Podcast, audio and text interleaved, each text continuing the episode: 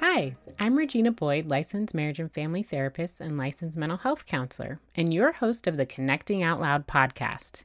Here we talk about connections with our families as they relate to our mental health and Catholic faith, all while connecting you with those you love the most. Thanks for joining me for this episode. Let's dive in.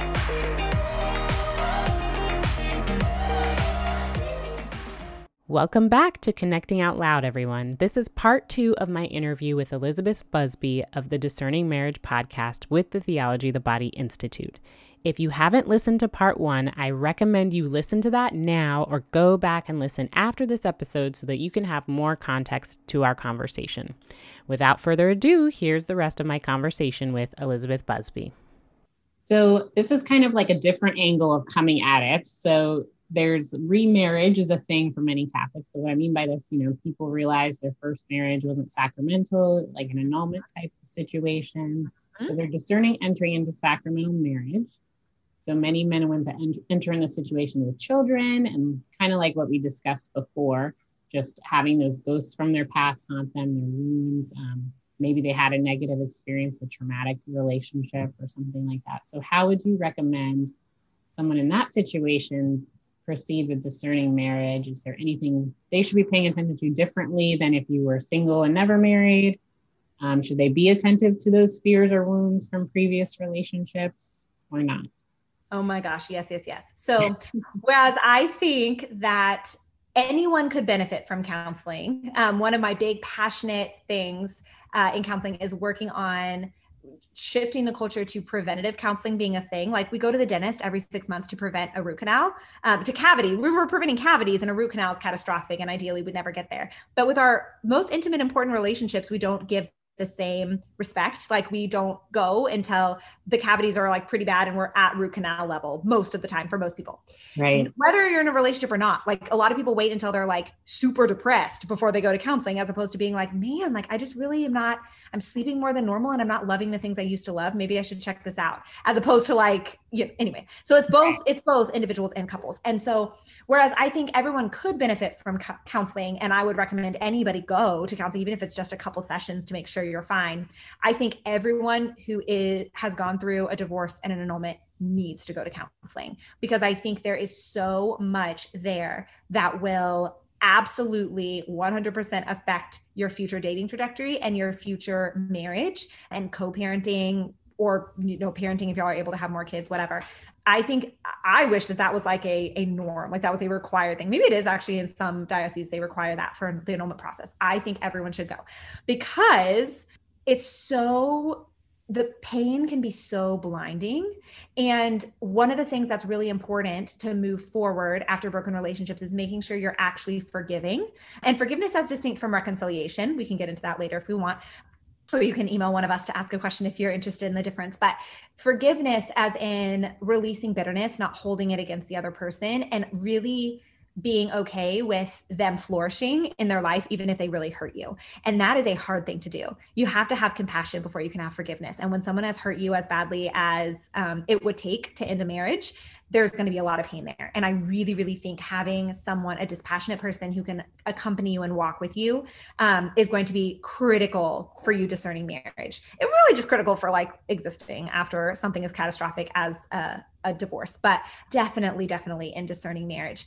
And just like every other human, I think they absolutely should be attentive to the fears and the wounds that they're experiencing because it will affect you moving forward it will affect the way that you see the world. It will affect the way you you engage with the opposite sex. It will affect the way if you have kids like the way that you speak about your ex with your kids. It will affect the way like the sort of people you want to date. It will affect how you date all of that. And so i absolutely think being attentive to our wounds and our pain. And i had someone explain to me once that our our wounds are really a place in our heart where we haven't let jesus in yet.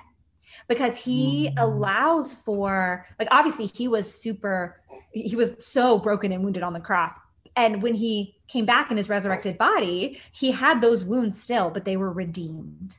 And so mm-hmm. having a wound is not the problem. It's if it's still causing you pain or causing some sort of catastrophic inability to move forward, Christ isn't there yet. You have not let Christ in to heal it. And that can be a really hard thing to do by yourself, especially if the injury done to you is bad enough that it would rip your entire life apart in a divorce, right? right. So go to counseling. That's one of my, and she she did not pay me to say this, guys. Like I genuinely feel that this is the truth. Um, I think going to therapy is so good. And I will say, I'm an MFT, so is she, a licensed marriage and family therapist. And there are other licenses that counselors can hold. You can just be a general counselor, a professional counselor, or you can be a psychologist. But marriage and family therapists are trained in relational dynamics. So I would honestly say that if you have relational issues that you're working through, like a divorce, going to a an MFT is an important distinction that I think of course, people who aren't in the counseling world don't know the difference. And there are lots of LPCs, like professional counselors, who can be really great marriage counselors who can be really helpful. But I think if you if you're asking what you can do, finding an LMFT is someone who, or as someone who can help you, would be really beneficial because the training that we get is different. Uh, it comes from a relational perspective as opposed to coming from the individual perspective. So we look at wounds and brokenness in the context of relationships whereas LPCs and psychologists look at them differently. So that's what I would say. Yes, I agree with that 100%. Yeah, the the MFT training is really a unique approach um, to those types of situations for sure. And you, Elizabeth, you have your own marriage prep program that you created, correct? Yes. Oh my gosh, I still can't believe it's it's real life. Yes. Dream come true so many years in the making. It's so amazing. I'd love to hear more about that in general, but I'm just curious if you have any thoughts about what are current marriage prep programs that you see a lot in most churches. Um, do you feel like they're missing anything? so, um, if I may, I I would phrase that question differently. Okay. So I I think everyone who's doing marriage prep is doing the absolute best that they can. Every single mm-hmm. person who is working in the church for, for marriage wants holy healthy marriages. Like we all want the same thing. But I think that there has been a trend in marriage prep um, to put a lot of the really intense formation in engagement already. Uh, because, in part, because it's very easy to say, oh, you're engaged, you want to get married in our church. Great, here are the requirements to do so. And so it allows very, very naturally for sacrament preparation to occur once you're already engaged. The very clear cut boundary. I totally understand how this ended up happening. But when I was getting my first master's, my theology one, I wrote my thesis on how theology of the body can aid in the discernment of a vocation to marriage. Because, like I told you, I was going through this tremendous breakup at the end of college and was starting grad school as the breakup was happening, and was really like, ah, the church needs more for people discerning marriage. Like we would, this breakup would not have been as catastrophic. We would have broken up a year ago when we should have. Like we, you know. And so I was very passionate about this. And as I was researching, you know, theology of the body, and then diving deeper as grad students do into the writings of JP2 in the church, I found this document. It's actually an apostolic exhortation written at the end of a synod. So it's not an encyclical. It's not something that I think most people who aren't um, working in the church or aren't grad students would even find. And John Paul II was so prolific. He wrote a ton of stuff. So yeah, it's just this random little document written at the beginning of the 1980s. Um, called Familiaris Consortio. And in it, there's this one article, is what like the big chunks are called. There's this one article in it on marriage prep. And he lists off three stages of marriage preparation. And as I was reading this, I was like, what? How did I not know? So the first stage is called remote, and it occurs when a child is growing up in the home and getting this preparation for marriage while living in their in their family. So they see their parents, ideally, in, in the ideal world, they see their parents. They have, um, you know, they are able to, whether or not they have siblings, they're living in a community with their parents and their family. Oh no! Speaking of babies, I have one on me, um, who is real life, y'all. It's real life. Who she just lost her pasty, so I just gave it back. Hopefully, she's fine. Remote preparation. Speaking of, so she, so the the child grows up in this family where they learn forgiveness and they learn that they're, as he says, endowed with this unique psychology that makes them who they are. And in that, you're prepared to be, you know, dive deeper into discerning your vocation. The third stage, I skipped the second on purpose. The third stage is immediate prep, and he describes it as the months and weeks leading up to the wedding. Now, he's talking to a global audience when he writes these things. So, in the United States and in a lot of Western cultures, the months and weeks leading up to the wedding is engagement, right? And he lists off a handful of things that you should talk about that are pretty intimate in that stage. But the second one, which is not the months and weeks leading up to the wedding, right? Because that's the third one, he lists off like 15 things that a person should do who's discerning marriage. He doesn't wow. use that phrase, but that a person who's preparing for marriage ought to do. He calls it, he calls the stage proximate preparation. And I was flabbergasted because most of those things are done in engagement, um, at least in America. I can't speak to other countries, but in America, most of those things are done in engagement. And so it was amazing to me as I was reading this that John Paul's vision was that this preparation for marriage would occur before engagement.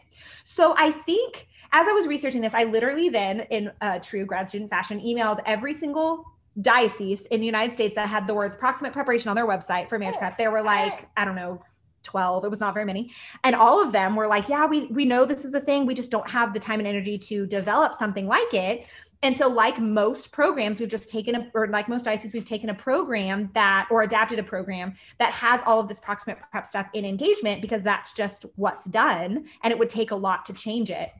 And they were like, but go for it. Call us when it's done.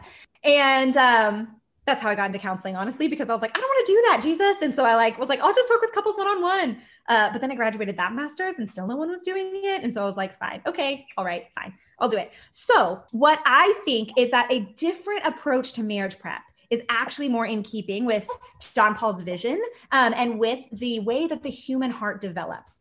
So, the program that I wrote is not actually strictly speaking a marriage prep in the sense of the word that you ought to do it when you're engaged. It's a proximate preparation, a marriage discernment program that mm-hmm. allows for you. It, I literally took those proximate preparation things and made them like divided them into an eight week format because 15 weeks is no one would do that.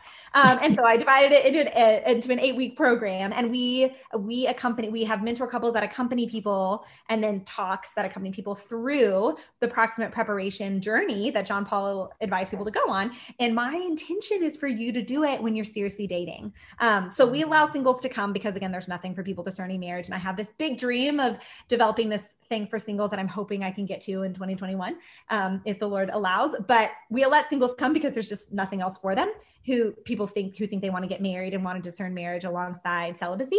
But it's really the next step is the course, and it's really meant for people who are seriously dating, so that then they can use these proximate preparation things to discern, and then when they get engaged, they can dive deeper into the things John Paul said were good in immediate prep and plan their wedding. Because let's be honest, most people who are engaged are also wedding planning, so they have a lot going on, and then they can start their marriage off with this foundation in the fullness of John Paul's vision. So Wow, I love that. I mean, just listening to it just gets me so excited because you're right. I mean, I, I feel like there's nothing else like it. I've never heard of anything like it before, and it's so necessary. Um, I love the idea of including mentor couples for sure. I mean, oh, so fruitful. it's, it's been so great yeah, it's just like, uh, you know, I'm thinking RCIA, you get a sponsor and you have someone that journeys with you who's further along in the faith. And so, why wouldn't you have that in marriage also? Absolutely. And Ignatius talks about how, when you're really discerning, say Ignatius of Loyola talks about when you're discerning, you need accompaniment. So I think, mm. yes, I did not make it, uh, any of these things. I took all these beautiful things from our tradition already and just mm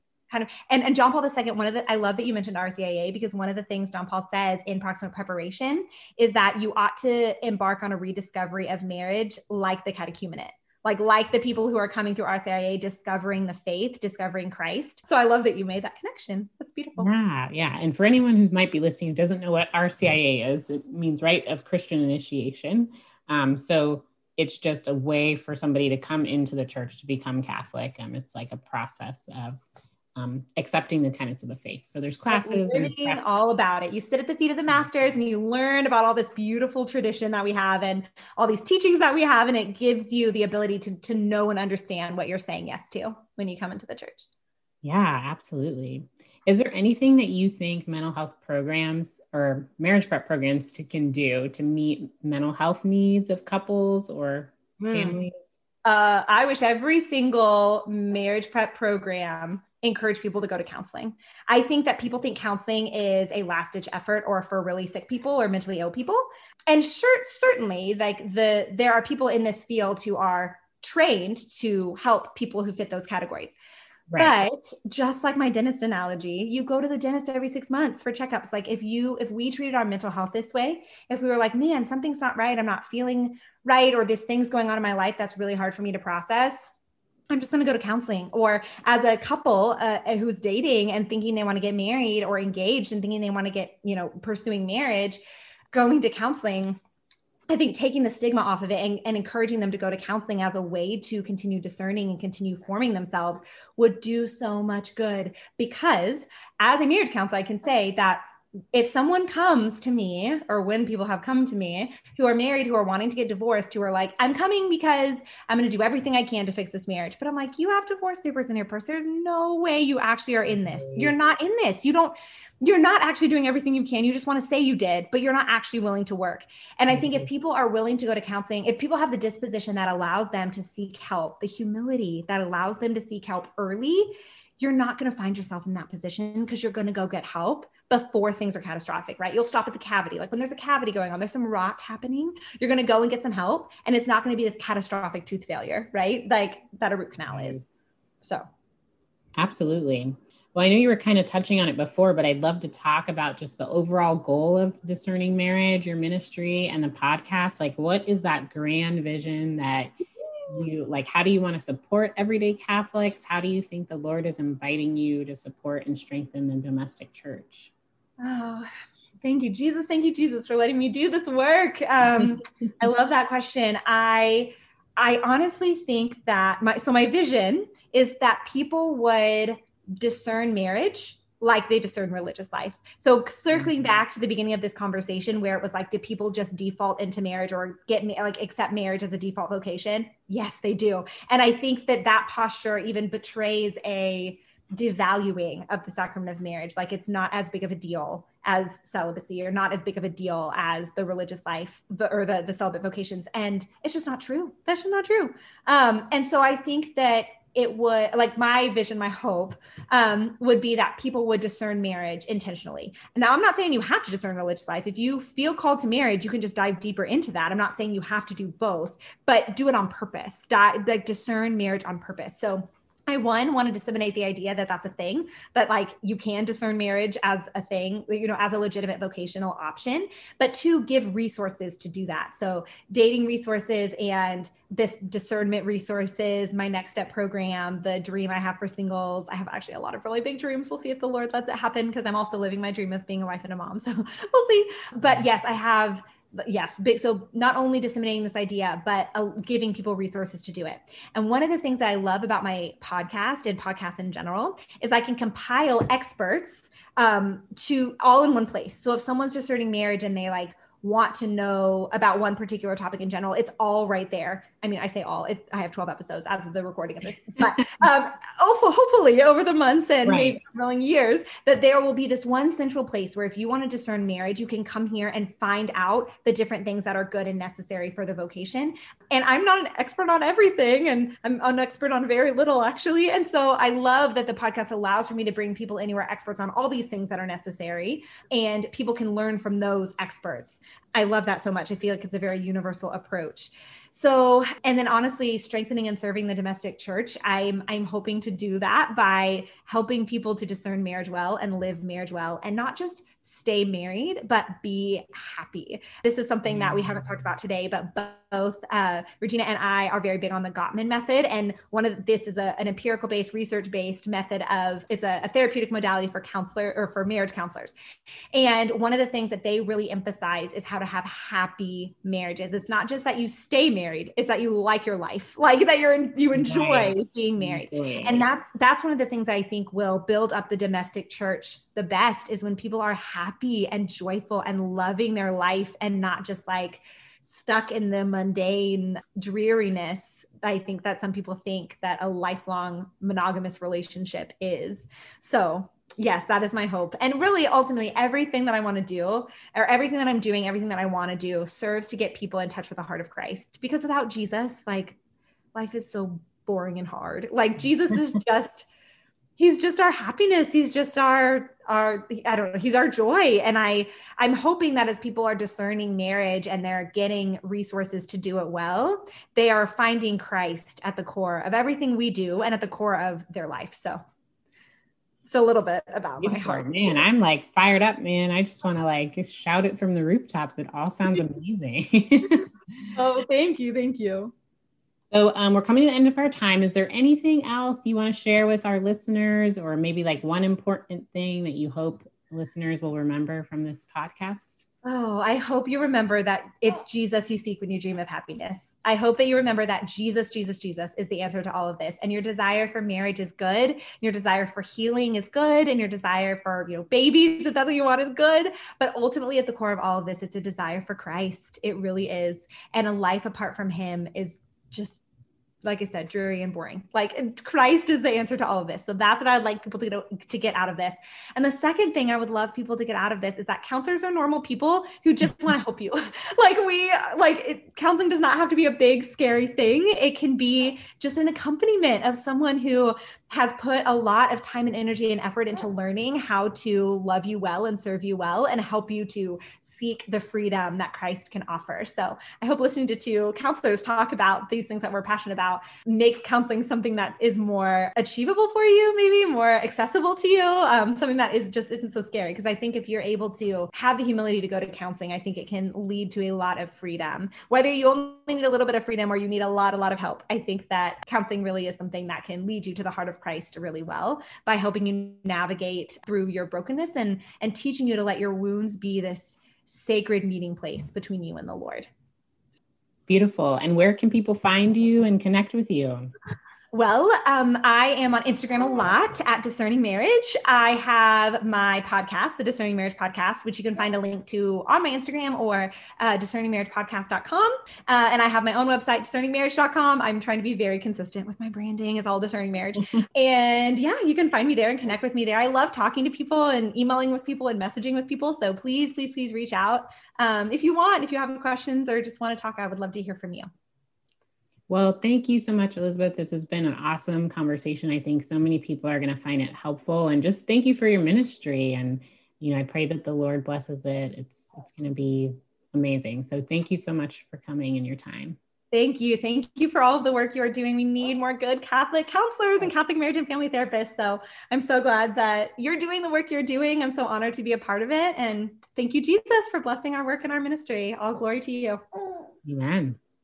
Amen. If you have enjoyed this episode, you can find more Connecting Out Loud content on our Facebook and Instagram pages.